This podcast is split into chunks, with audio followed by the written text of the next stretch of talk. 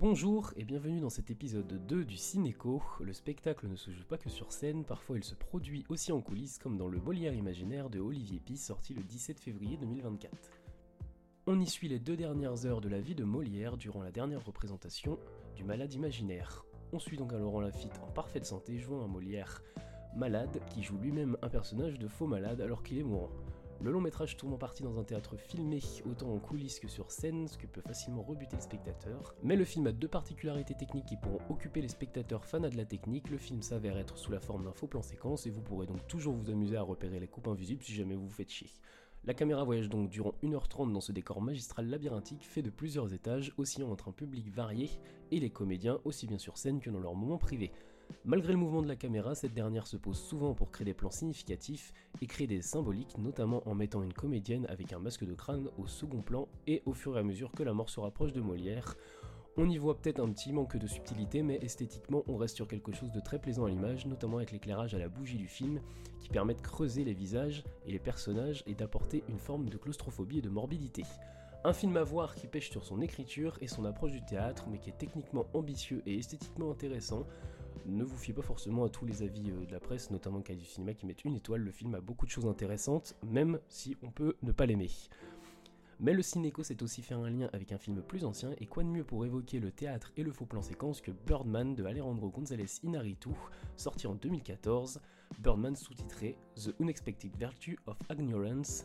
Le film explore les coulisses et l'esprit tortueux de Regan Thompson, ancien acteur de films de super-héros appelé Birdman, et écrivant et jouant dans une pièce de théâtre à Broadway. Ça ne vous échappera pas que le film joue avec une dimension méta étant donné que Regan Thompson est interprété par Michael Keaton, qui a anciennement joué Batman dans les films de Tim Burton. En 2014, Marvel et DC sont déjà bien installés et attirent le public, et Birdman arrive à ce moment-là pour explorer aussi bien le théâtre et la critique et disséquer l'envie du public pour le film du genre super-héroïque. Le film s'amuse donc à tromper le spectateur puisque Regan se prend lui-même pour Birdman, Michael Keaton apparaîtra aussi dans un splendide costume d'oiseau qui n'a aucunement sa place dans le film d'Inaritu.